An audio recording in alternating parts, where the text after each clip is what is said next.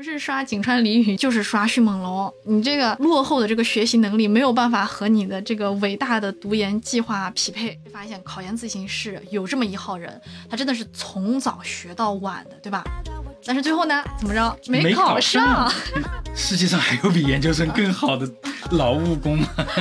有些行业可能读着读着就没了。考研失败，它不代表着人生的结束，它代表着你靠父母拿钱的日子结束了。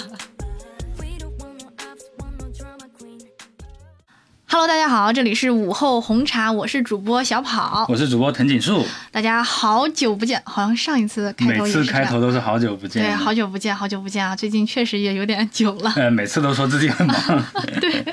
我好像那种渣男，就是那种啊，下次一定约你，下次一定跟你吃饭，但是还是隔了很久。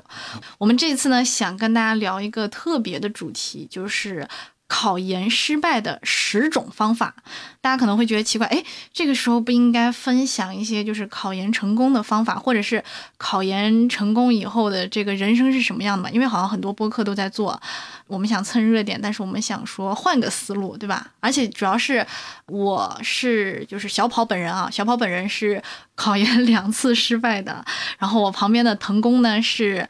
你报报战绩，一把子上岸对，一把子上岸的，你是考上还不是还是保研？考上的呀。哦，对，哦，我想起来，我我印象里面老有一种你是保研的，因为我老感觉就是你学的也不咋地，所以是给导师送钱，然后被保研的。哪有我学习还是很认真的， 好好好好好，然后我们今天会跟大家来分享一下我们自己，包括身边人考研失败的十种方法、啊，然后也会跟大家分享说，大家可能现在会觉得考研难，或者是听别人说考研难，但是其实接下来的路还会更难，对吧？对，嗯，而且我觉得现在就是，尤其是现在已经是到春招的季节了嘛，嗯，然后有很多朋友在网上会分享自己啊，考研不顺利，找工作也不顺利。我嗯想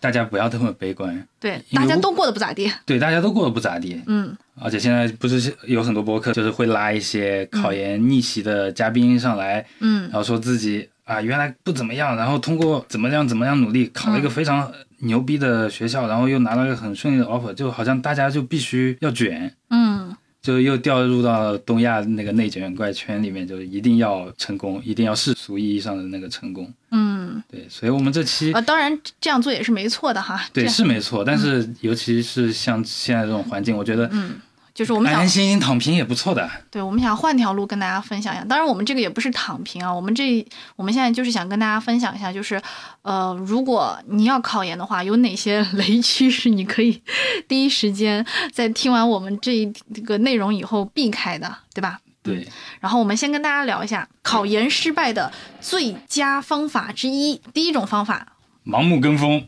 嗯，这个体现在比如说选学校、选专业，或者是盲目跨专业这块儿。我当年考的时候，我就是跨 跨你这专个业，大跨特跨， 大跨特跨，大跨特跨，就是算是那种没有完全的了解自己大概几斤几两。这个几斤几两可能体现在，比如说你简历上有多少东西，或者是你对于要学的这个专业，就是有有多少能讲出来的东西这一块儿，或者是嗯、比如说你真正的想做什么。然后你没想明白，就开始盲目的跟风去选一些热门的专业或者是学校，导致你在学的时候就学不进去，或者是学一段时间就觉得，哎呀，我为什么要选这个专业呢？这种感觉你有吗？ 哎，你有没有听过一个新闻？啥？就是浙大的土木嗯本科生嗯跨考计算机，考航电的计算机专嗯业，然后导致航电的计算机收分好像都要到六百多分了吧，就特别卷，这是一个非常、啊 非常非常扯的一个现象啊！这对确实在我们土木专业，大家就觉得土木老哥那种生活非常的差，都要跑工地，嗯所以就是为了跑路，然后对，为了啊跑路就跑去计算机，但是现在计算机的那个嗯行业、行情也很差嘛， 就从一个天坑跑到另外一个马上要变成天坑的坑 里面。仅代表你个人观点哈，不代表本台的立场。另外还有就是，我我有点不太理解，比如说就是你的学校是一个，因为我之前听说过那种，比如说本科是清华，然后考了一个普通二幺幺的研。就是我当时听的时候感觉很费解，是吧？那为什么要考呢？其实你的就是找工作的这个敲门砖，到清华这里 就是已经到顶了，为什么反而去考一个就是排名大概在三十左右的一个学校？这种感觉，哎，我有个同学就这样子的，真的啊，他本科读的是长安大学，嗯然后后面呢，他为了自己考研难度降低嘛，就可能觉得自己能水水的学一学，然后降维降到我们重庆交大嘛，因为我们重庆交大的土木也是很强的，但我们不是二幺幺嘛，嗯所以那个门槛也很低。然后包括如果是有二幺幺或者九八五的学生愿意来我们这里的话，奖学金非常丰厚哦。嗯，对，那可能有些是为了奖学金，就是也能想得通哈。对但，是给我自己的感觉有点像是假设啊，我是一个没有任何缺点的学历超高的一个，哎，不是学历超高，现在学历超高不是不一定是优点。就比如说我是一个呃家里很有钱，然后读到硕士的一个完美大美女，然后为了保险，为了我的结婚对象他将来不出轨，然后就是靠谱一点、安全一点，我就找了一个就是那种一米五的丑逼 去结婚，但是最后还是发现出轨，就是那种把自己的条件降了再降，只为求一个安心和那种安全感的感觉，有没有这种？对，大家都是这样子嘛，因为我们一七届这一届嗯去考研的时候，其实就已经有一点点那种嗯要求稳的心态在了，已经。对对，嗯还有一些同学呢，为了考二幺幺学校，然后去选择非全日制。嗯这一 Q 到呢，又是长安大学。 就我有个同学呢，啊嗯他为了上长安大学，嗯他毅然决然的去报了非全日制，嗯这就很让人费解。就那个时候，大家就是在信息收收集这方面都还是比较欠缺嘛，觉得嗯学校名头好就 OK 了，但是实际上非全跟全日制它的那个差距是更大的。就毕业的时候你非全去投简历，劣势是非常大的。就是说你跟大家花一样的时间去读一个书，读出来的结果还没有我们这种普通学校的全日制好。嗯，但这个是不是应该划到就是就业失败的十种方法里？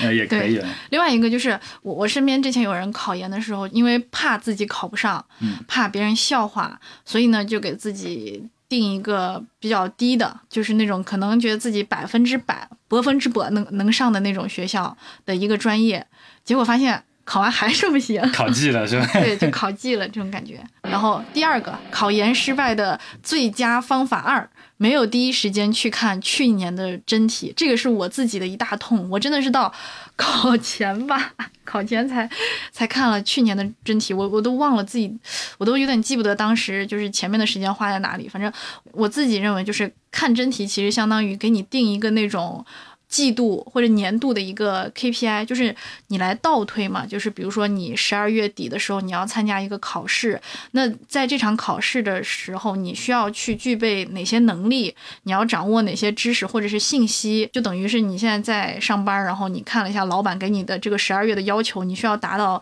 就是比如说 GMV 多少，然后你再去反推你每个月需要卖多少钱这种感觉，或者是你看了真题以后，你可以了解一个难度嘛，就不至于比如说你到最后，然后才发现哇，原来我要考的这个题这么难，然后那个时候选择放弃已经来不及了。对，而且整个考研过程就像看一本书一样，嗯你看书第一件事情不应该先翻一下目录，它到底讲了些什么吗？嗯而不是说你第一章就开始看序言，啊，然后一直就停在序言那 里了。 我是那种会真的花时间看很久序言，而且还会在序言那边就是勾勾画画，你知道吗？就觉得自己哎，这个应该是重要的吧，这种感觉。前面十页哇满满当当都是笔记，后面啊全白的。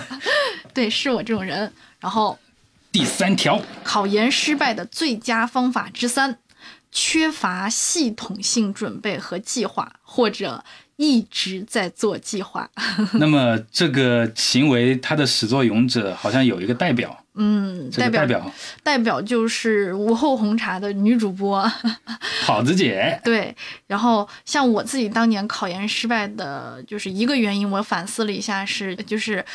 给自己做了计划，而且我是做的很认真的那种，就是计划表写的非常好，而且排版都排的非常漂亮，我甚至还去找找了一个可爱的字体，你这叫做手账，不叫排计划。对，然后做好以后，就是比如说我试用了一周，发现没有完成，然后我不会放弃，我就会重新做计划，你知道吗？ 你就是做手账做上瘾了是吧？对我是就是按你的话来说，就是那种。你非常需要计划约束，但是一直约束不住自己啊，。对对对，是这种感觉。还有一个就是没有给自己制定合理的学习计划，还有进度安排。嗯就比如说像我们以前考研自习室里面就有人考前十天，嗯我看他才把政治买回来。嗯但实际上，政治这门课呢，至少要有三个月的时间去学习，就是嗯你不能说光看到啊一二三四五六七八点，你去死记硬背，你是记不住的。你要嗯理解它这些政策这些东西，它嗯为什么要提，你要深挖它背后的逻辑，你才嗯能记忆。所以政治一定要给自己留足时间去准备，对，不而要且信那种什么啊十天看看就可以了。嗯对，有有的时候那种东西真的是可能是营销号，我感觉。嗯对，然后还有就是，我当时考试的时候发现有一个问题，就是就大家不都要学英语嘛，我当时要考英语二，然后我考的时候呢， abandon， no，就是考的时候我我很认真的背了单词，嗯所有的单词我都就是记得死死的。但是我发现，就是等等我上了考场以后，很重要的、很浓墨重彩的在考卷上体现分数的一部分叫做作文。所以你作文一点都没有看。对我，我作文完全没有练习。然后等我写作文的时候，我发现就是那种中学生写稿子，比如说 one of 什么什么 is 什么什么，就是这种笨蛋语句。我写出来的时候，我都我想骂，就是那种一边写一边耻笑自己，怎么会写出这种垃圾东西啊？这种感觉，就是当时光背了单词，然后其他阅读题也会做，但是差很多。这其实也体现了你不看真题的一个劣势，就是嗯你先要翻到真题，看看分数比重多少，嗯然后你再把时间分配进去。你记单词是很重要，嗯。但它也没那么重要。对，主要我另外还有就是，因为以前上高中的时候，就大家比如说复习都会说，你不管是英语作文还是高考作文，因为作文它是一个很花时间的一个工作嘛，那你你就比如说大概写个提纲，或者是你大概能想明白怎么写就好，就不用你真的去动笔，因为真的动笔要花很长时间。所以我就把就是高考的这种 高考的一个复习的习惯沿用到考研了，嗯考研时间那么紧，你不能这样子去准备的。嗯。第四点，嗯，考研失败的最佳方法之四：坚持三天打鱼两天晒网，就是没有做好长期学习的这个准备。请你相信，就是因为可能很多人现在是大三，然后准备要考研了嘛，然后可能看到全班的同学都在跟你一样都在准备考研，但是实际上很多大三人都是在暑假之前雄心勃勃的买了一大堆的就是那种教材，然后过个七月份八月份回家就是待舒服了，九月份咸鱼转让，或者是九月份就说啊我要准备就是考雅思了这种，不用害怕他们，很多人都是那种就是随便玩玩，或者是做其他的事情，比如说我 我当年考试的时候，嗯，就是你知道，我有很多朋友，他是年底过生日的。然后我当时就是觉得，对朋友表达爱的一种方式是给他们画一幅画来祝寿。现在想想，其实送一送那种稍微贵一点的礼物，人家才会更满意吧。然后我当时就真的很认真，比如说十二月份有朋友过生日，然后我就在那边狂画水彩，然后十一月份可能还有一个，然后又在画，就是画着画着，以至于有一天我的室友问我说：“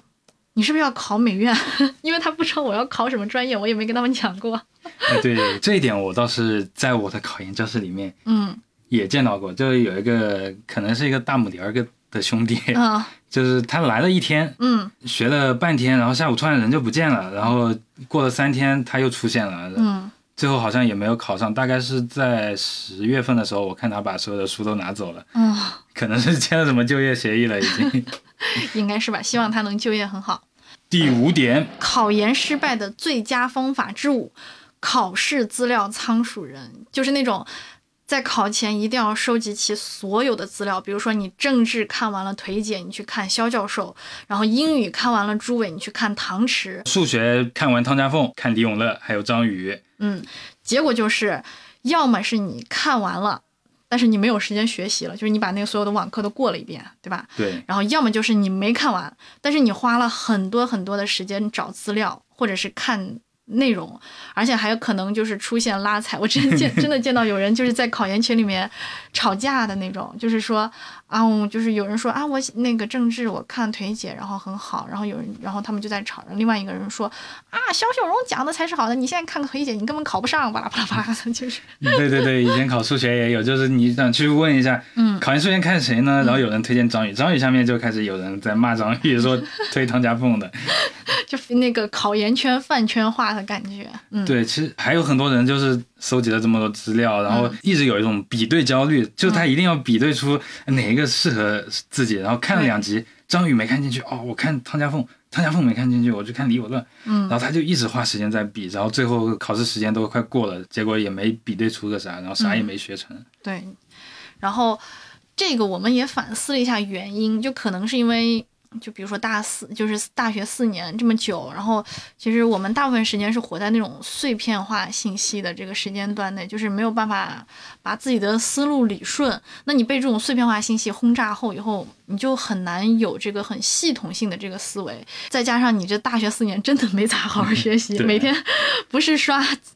不是刷刷抖音小不红是书刷就是微那博个， 对，不是刷井川里雨，就是刷迅猛龙。你这个落后的这个学习能力没有办法和你的这个伟大的读研计划匹配，对吧？对，第六点，考研失败的最佳方法之六：没加群，或者是没有跟自己人咨询。对，嗯考研呢，它是一场信息战，对，不知道大家有没有理解到这一点啊？就是你很多考试的信息都来源于各种对应学校的那种考研交流群嘛，就比方说真题，嗯还有今年的报录比啊，还有一些就是大家考试的状况，就是哪些人在水群，哪些人真的就是潜水默默考试，然后默默搜集大家甩在群里的那些资料。嗯。对，这个跟刚刚的上一条有一点区别，就是上一条是跟大家说不要沉迷于搜集资料，但这一条是想跟大家强调说，你一定要了解一些你该知道的基本信息，对吧？对就比如说像我当年考研的时候，就是当时因为比较自卑，就是不想跟别人说。讲我去考这个学校的这个专业，所以我就是等于一个人摸黑考试，就是也没去主动的加什么，就是那种专业院校的群，或者是呃花个几百块钱去找学姐呀、什么的。结果就是最后啥也不知道，拿到卷子的时候真的是就是纯纯摸黑，而且因为很很多信息都是茫然的，所以也导致整个考试的时候就是也没有多大信心在考试。嗯，为什么会有那种就是不想跟别人讲自己要考一个二幺幺学校呢？嗯，我还考的是九八五，好吧哦，那九八五，因为第一条啊，因为刚刚讲过的，就是 盲目跟风换选学校。我当时就是就是那种脑子一热就选到这个学校，但是搞着搞着学着学着，我渐渐发现，哟，这个难度是有点大。而且我觉得，万一比如说我提前跟别人说了我考这个学校，结果没考上的话，还是有一点丢脸，对吧？啊，为什么？我觉得有一点非常重要，就是在搜集真题的时候，你要一定要搞清楚，就是这个嗯真题、它是来源于学校自己准备的题库，还是说每年老师自己自主命题？这样子的话，如果有题库的话，你就可以很针对性的就把往年所有的题目都刷一遍，然后去嗯碰这个题库，去凑一哦凑这个题库，然后。自主命题的话，那你嗯就要把这个出题老师他的那个风格给定下来，就是说他喜欢考偏向于什么样的知识，嗯，这个怎么看出来？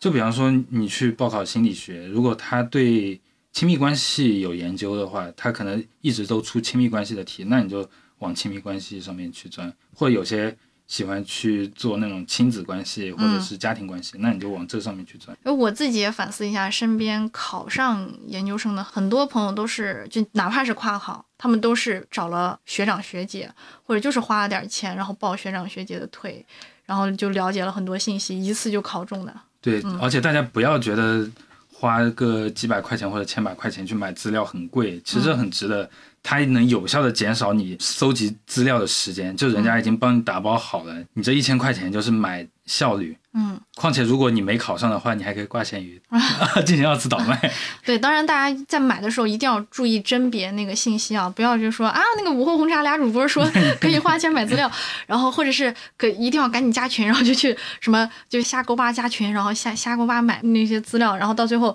可能资料也没拿到手，然后被人诈骗这种啊，就是大家一定要记得甄别好这个信息，对我当年卖二手资料还赚了千把块钱呢。真的啊、对，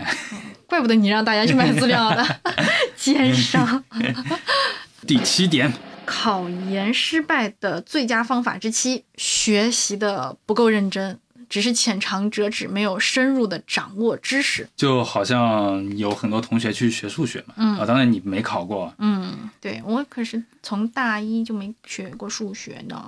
对，就比如说像学矩阵这一块，嗯矩阵这个东西，当年我就钻研了蛮久，就是它到底为什么要写成这样一个形式呢？就嗯一般的老师会跟你讲说，矩阵就是几个方程组它的系数提取出来做成了一个集合，哎呀然后对它进行解 方程。哎呀，听得我头好痛啊！但是呢，很多人都没有理解到它的向量属性。啊我也好了，是我就 stop 到这里了。嗯，再讲下去，我们的小跑同志 CPU 都要炸了。 对啊，这这感觉好像就是你讲的所有字，包括他们，比如说两个两个组成的词，什么多元、方程、系数、集合这几个我都知道，但他们连在一起，我就感觉，哎呦，你讲了个啥？有点意思啊。对，其实最主要的就是没有对考试的知识点就是进行系统的学习和总结。嗯就就是没学进去。第八条，考研失败的最佳方法之八：情绪不够稳定，或者是对自己过度的自信以及过度的悲观，不能客观的分析自己的实力和缺点。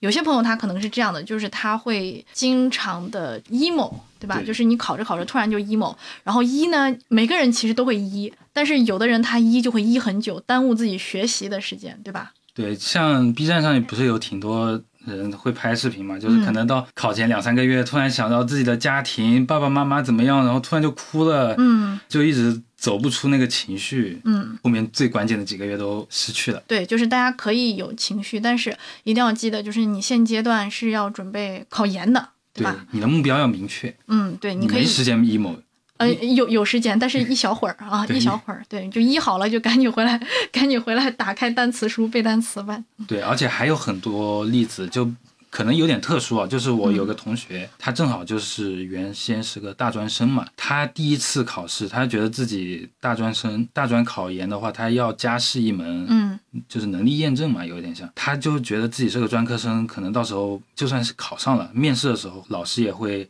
挂它。对，就是歧视他，就是嗯他那个时候就突然就崩溃了，然后第一次没考上，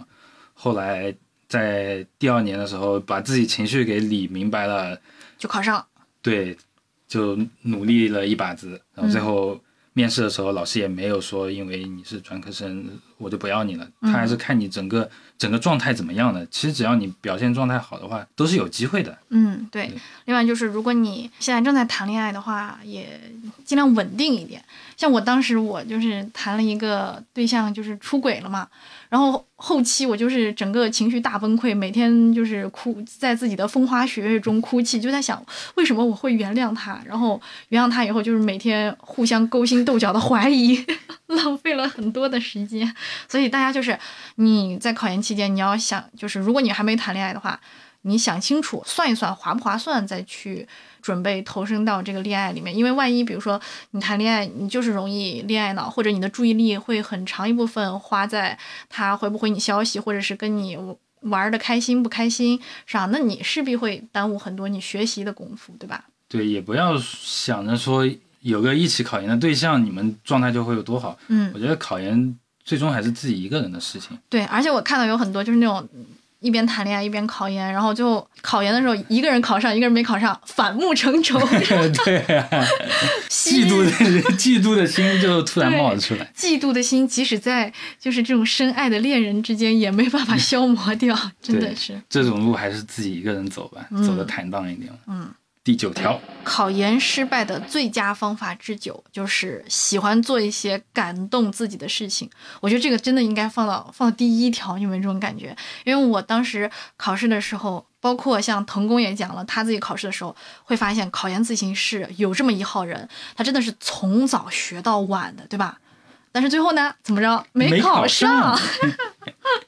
而且你还能看到，就是他经常发朋友圈展现自己就是学的有多累多苦，什么嗯、今天就是去图书馆的路上还在背单词啊，或者是嗯、今天学到了凌晨两点啊，然后发一条那种朋友圈展现自己的有多刻苦。就是你刚开始准备考试的时候，你真的很可能会被众人吓到，就比如说你会产生一些负面的心理，像就是啊，原来要这么努力才行。那反观我自己，我自己可能不太努力，那我不够这么努力，那我是不是应该再怎么？怎么样，再对自己狠一点，就容易把自己给搞迷失，把自己的阵脚给打乱了，或者是说，哎呀，你知不知道，就是去年有个学姐，她超级超级努力，但是还没有考上，所以我感觉考研真的是很难，就是那种吓唬自己的这种感觉，都是来源于。考研自习室的这一号人的，所以这种人真的就是那种， 卷人不利己。对对对，就是这种感觉。对，而且这种人就是说白了，他自己也没有规划好自己，他其实就沉迷于那种状态，对，但是他根本就没有目标，他以为的是自己只要从早做到晚，那我一定能考上。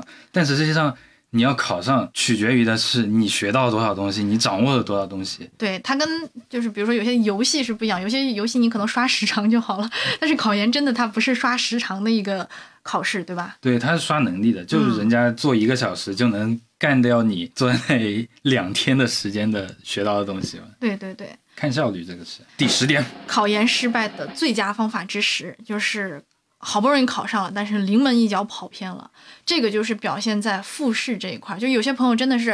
呃，很辛苦，很辛苦，费了很大的努力，然后初试过了，对吧？对然后复试挂了。这种人，我真的就是觉得特别特别可惜。对，嗯朋友们，这可不是高考。高考的时候，有人会跟你讲说，高考考过了以后就可以过舒服日子啦。嗯，但这是考研，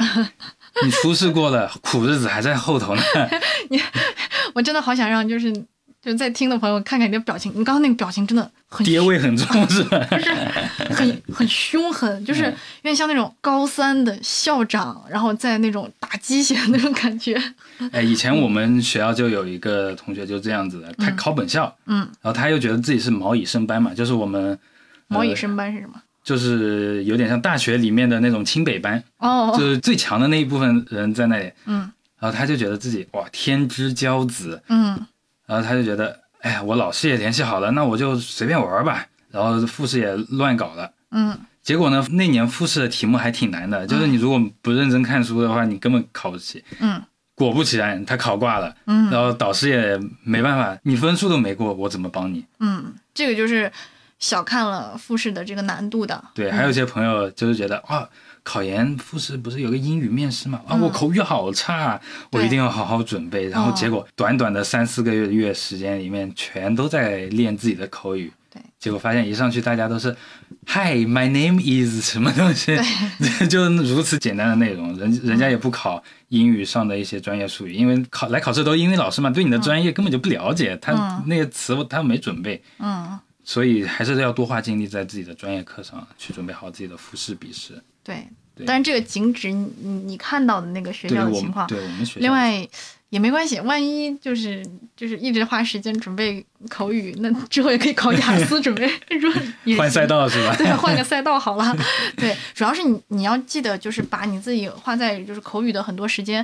也要用一些在专业课这一块儿，对吧？对，然后另外一个就是这种，过度迷信老师这种也不要去相信，不要觉得就是联系了就必能进，对吧？对啊，老师刚开始都是跟你说些客套话，人家大你几岁啊，人家啥世面没见过，嗯，就是哎，好的，好的，好的，我一定会帮你的，怎么样？到时候真到了关键节点了，他说嗯，同学怎么样？怎么嗯，样？你是哪一位？ 对对对 对，啊，发邮件联系我的。哎呀，我最近好像收了几千份邮件 呢，自己也没仔细看。嘿，我一下帮不了几千个人呢。嗯，不好意思哦。对对还有一个是瞎调剂，就是就我我身边有有一类朋友，就是他是因为调剂，然后被不小心调坏了的。就简单的来说，他本来考的是 A 校，嗯，然后 A 校的第一轮，他出了分数线以后，发现自己没过，就是赶紧去试着去联络，就是那种哎第二级的别的叫什么？就 B 类学校嘛，他就去调 B 类学校的，然后 B 类学校的选中他了，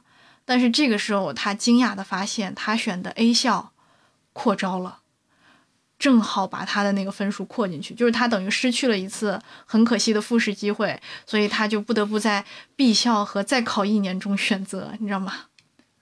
这对这种就很尴尬了。对，啊而且这种其实也有点偏运气，这都不好说。就是老天爷不想让你对考上， 你真的不， 就是你都想不到你什么时候会不小心挂掉，对吧？嗯不过要我选的话，那就先继续读吧，因为再考一年也确实很难讲什么东西。嗯是的，是的，嗯。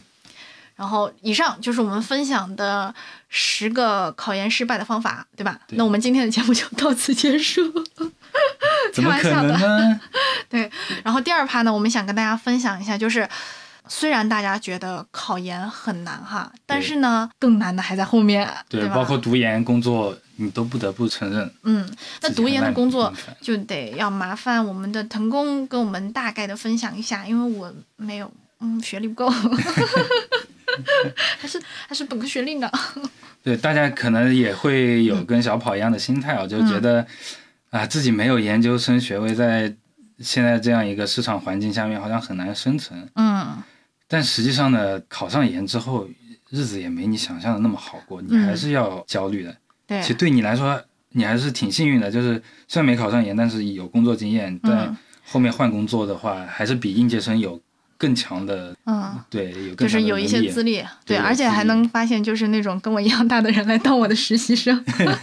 最近发现我们单位的实习生就是跟我同一年，然后他考研二战，然后二战成功了，结果还是还在读研中，所以不得不当我的 手手下来帮我做一些整理文件的工作， 啊，辛苦了，辛苦了，真的不容易。对啊，大家都觉得好像读三年研，嗯啊，可以躲一躲市场这种危机嘛，嗯，就发现啊，三年了，危机 还在、啊，好像还更严重了。是，另外就是研究生是不是也也是一个很辛苦的工作？因为我最近看来，好像研究生他不是说一个呃纯纯学习，他有点像跟就是在导师的手下打工，是不是这种感觉？对我们就是廉价劳动力，嗯就是我们研一的时候，大部分同学可能还在上正常的课时的时候，像我们导师的话，就要开始。做一些实习工作，那个时候我们就开始做道路设计嘛，嗯然后早上上完课，中午要来老师的小办公室里面继续画图，画完图之后呢，下午继续上课，然后晚上过来一直要加班加到十一点，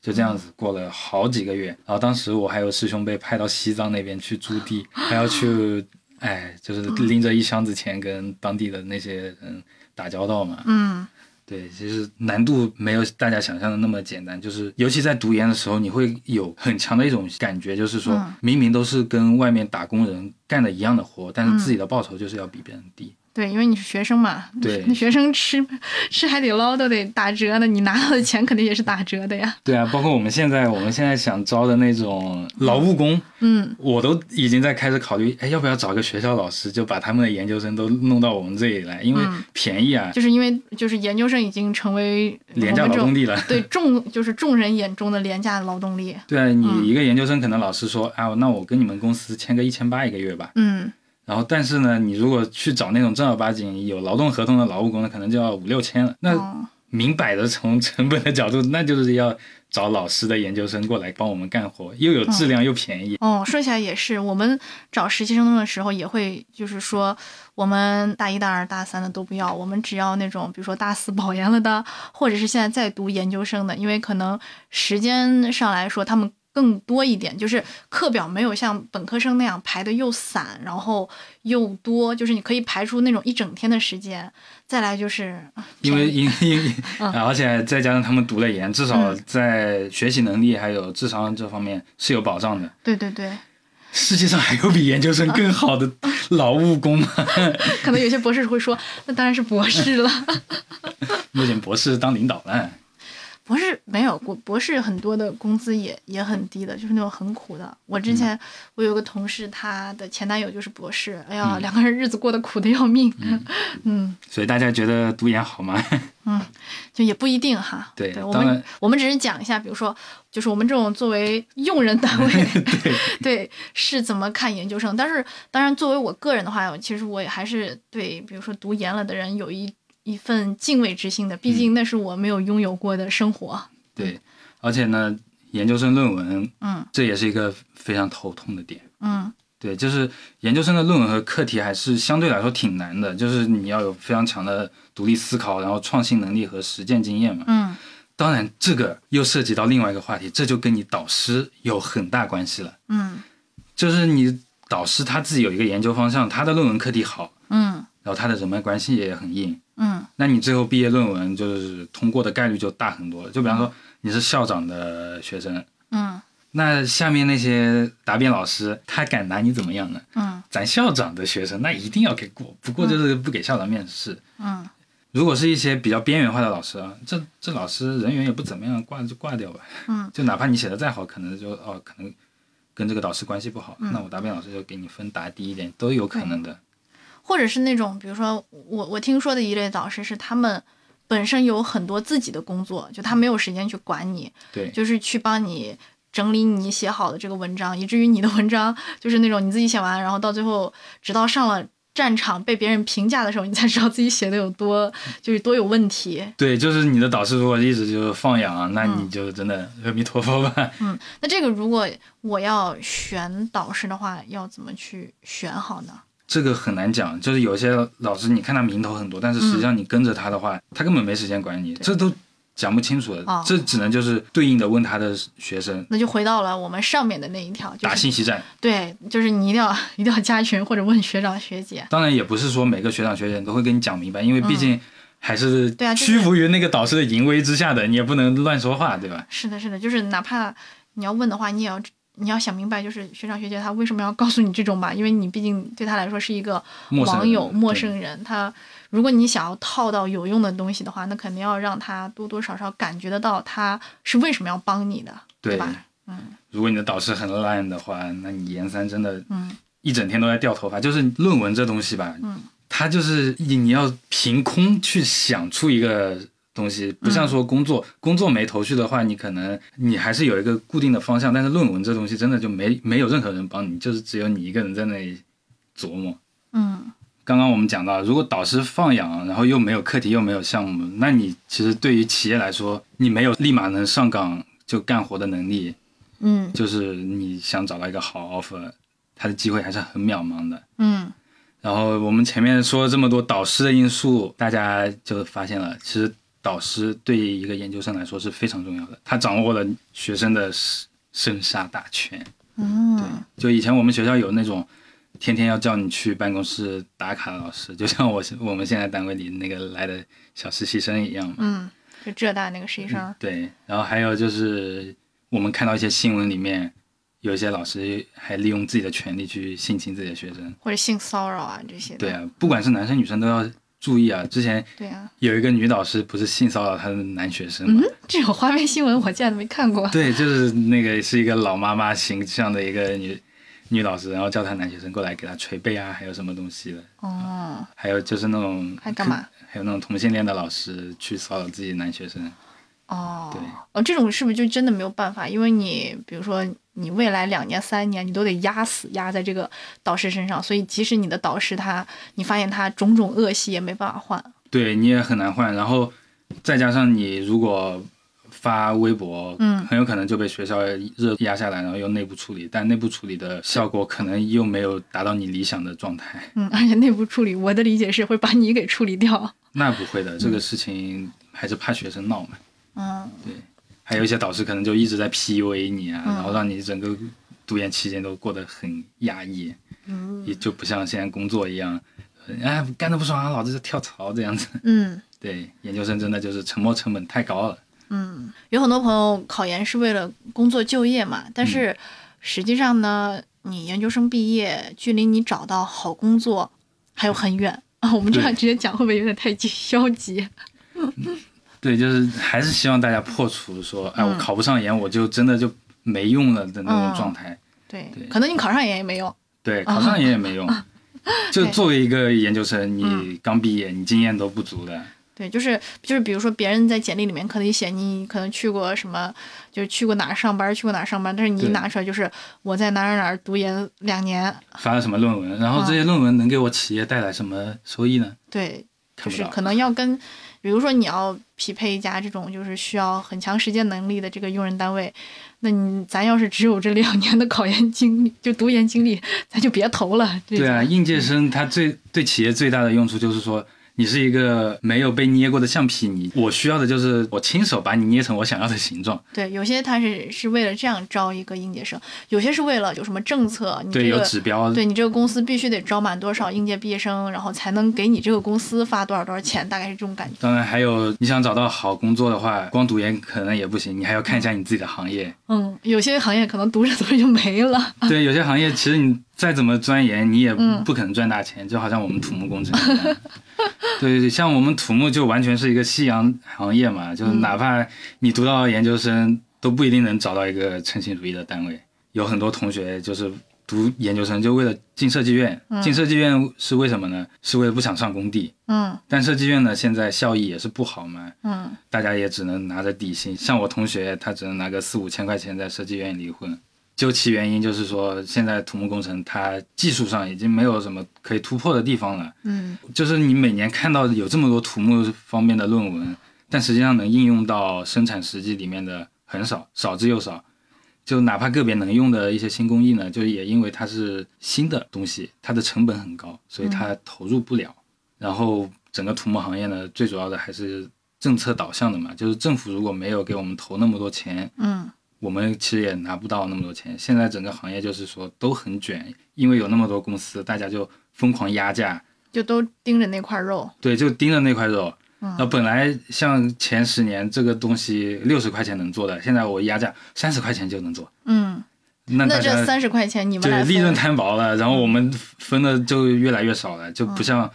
嗯以前零几年的时候大基建时代赚了那么多，嗯然后再加上大基建时代呢，他又培养了很多的土木工程的人才，然后是这些人才呢到现在都已经是中层啊或者高层了。嗯然后就现在就造成的状况就是领导很多，然后普通员工很少，然后嗯，领导他们呢又分走了大部分利润，对，因为领导的钱是不能少的。 对嗯，但是你新来的，你的钱可以变少一点。对然后这些领导呢为了往上爬，他们的竞争也很激烈，嗯他们怎么样去做自己的一些政绩呢？就是通过压低成本、嗯提高利润，嗯就产生了一个上流到下流的一个恶性循环，就是利润一层一层就越摊越薄，然后下面的人赚的越来越少，所以就土木整个行业就是死气沉沉的，大家也不愿意干，就这么一个情况。嗯。下一个是我想要采访你的一个问题，就是嗯你可以假设设想一下，你用三年时间读研后出来的你，和你用三年时间打工后出来的你，哪一个的你会过得更好一点？如果就我自己来说的话，我觉得确实是打工学习到的东西是更多的，为什么呢？因为本质上我们嗯还是说要积累自己的工作经验嘛，为了企业的效益去服务。嗯就是说打工可以帮你快速的去学习一些能落地的东西，一些嗯经验。对，而且我们打工其实可以让自己就接触各种各样的场景，嗯还有各种各样的任务，然后就能获得更直接的技能吧。然后你读研的话，其实你还是有点飘在空中的，就是很多理论的东西，然后或者你哪怕去实习，你接触的东西还是相对较浅层的，确实对自己的未来五十多年的工作生涯是更有用的。嗯。那有些人可能会说啊，那我接下来比如说五十多年都要工作了，那我为什么不在这人生的前面几年，我先去读个书？这其实还要看你时代背景吧，就是如果你觉得现在经济好的话，嗯那你读个研，那你确实是快乐，再加上有东西学。嗯如果经济条件不好的话，那么你读研也是活在焦虑里面的，而嗯且它并不能解决说很多能落地到工作的东西。对，因为读研它可能不一定能帮助我们去实现职业发展，可能你在规划的时候，你想着，哎，这读了研以后肯定就是高低能做成我想要做成的事情，但是可能读着读着你会发现，它跟你想象是有差距的。对就你一定要先给自己打好这个预防针，不然你会在快读完研的那一年你会发疯， 就你会想啊，为什么怎么会这样？就怎么会就是读了两年的研究生，反而我就是没没做成，就是没有实现我的初心这种感觉。对， 嗯，然后再来的话，可能打工他认识的人是不是还是会相对来说多一点？就虽然我理解上，你读研究生，你可能能在这一个领域你能认识很多很多的人，嗯但是。像工作的话，他还是能在更多的领域认识人。比如说，我现在做杂志编辑，我就能认识就是那种以前 理都不想理的那种老教授，老也不是，就是就做杂做杂志编辑以后，我会发现我能认识各种各样就是专业的人。然后为什么能实现呢？因为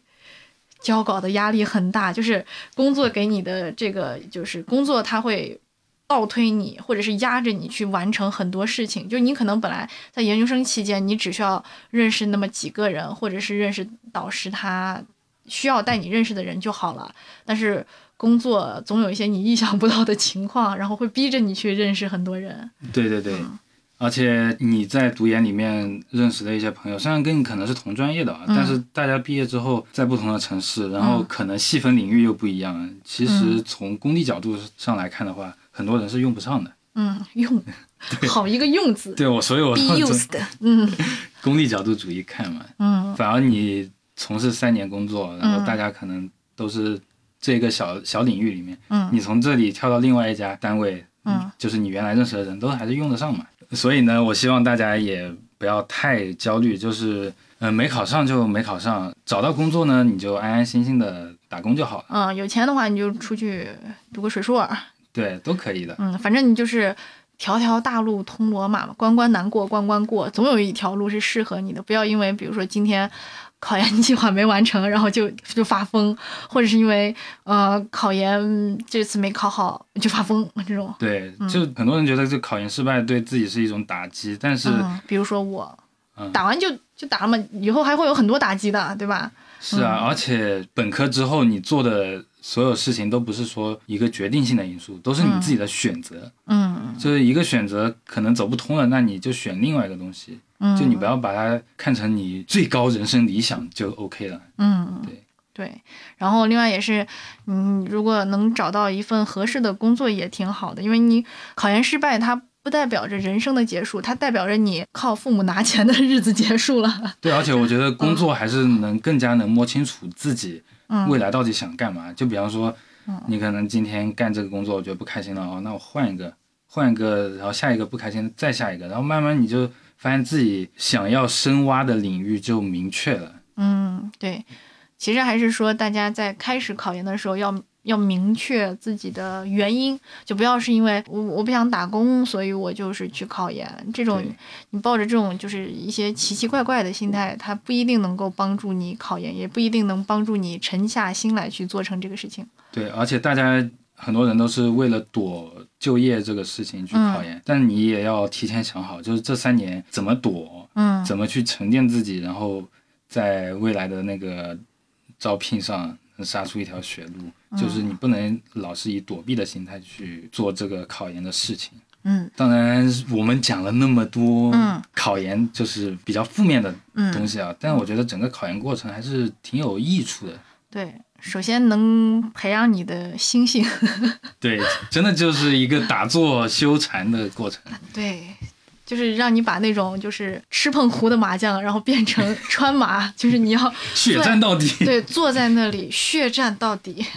明明能糊了，可是我一定要等到大家都糊完。对，然后还有就是它可以真的帮你去拓展很多的知识，虽然这个知识你不一定能够用得上，对吧？就有对，些当然信也息啊不要这么功利主义啊，学知识这种东西。对对对，它指指不定哪天就用得上的。可能你就是，嗯、你准备考研了，然后虽然你没考上，然后你后来有一天你突然看到某个东西，想起，哎，这不是我背的那本美学理论吗？ 就对马上想起来。哎，我跟你讲，我觉得学政治是真的对我很有帮助的东西，比如说，就包括现在我写公文啊、嗯就是我那种官话套话写的一套一套的，就是啊部门里的嗯同事都觉得，嗯，哎呀，写来写去都没滕公写的对味儿啊。嗯你的那种笑 声，你刚那个笑声真的就是很官的那种笑声， 就能听出来这个人一肚子沧浪之水。啊， 对， 是这种感觉，就是他高低也能用得上。对嗯对吧？就是比你一直刷那种美女跳舞视频， 对啊还是稍微好那么一些的，对吧？对，啊而且其实整个考研过程你还需要做很多规划，还有自主学习，嗯，还别是像能我一样，就每天做个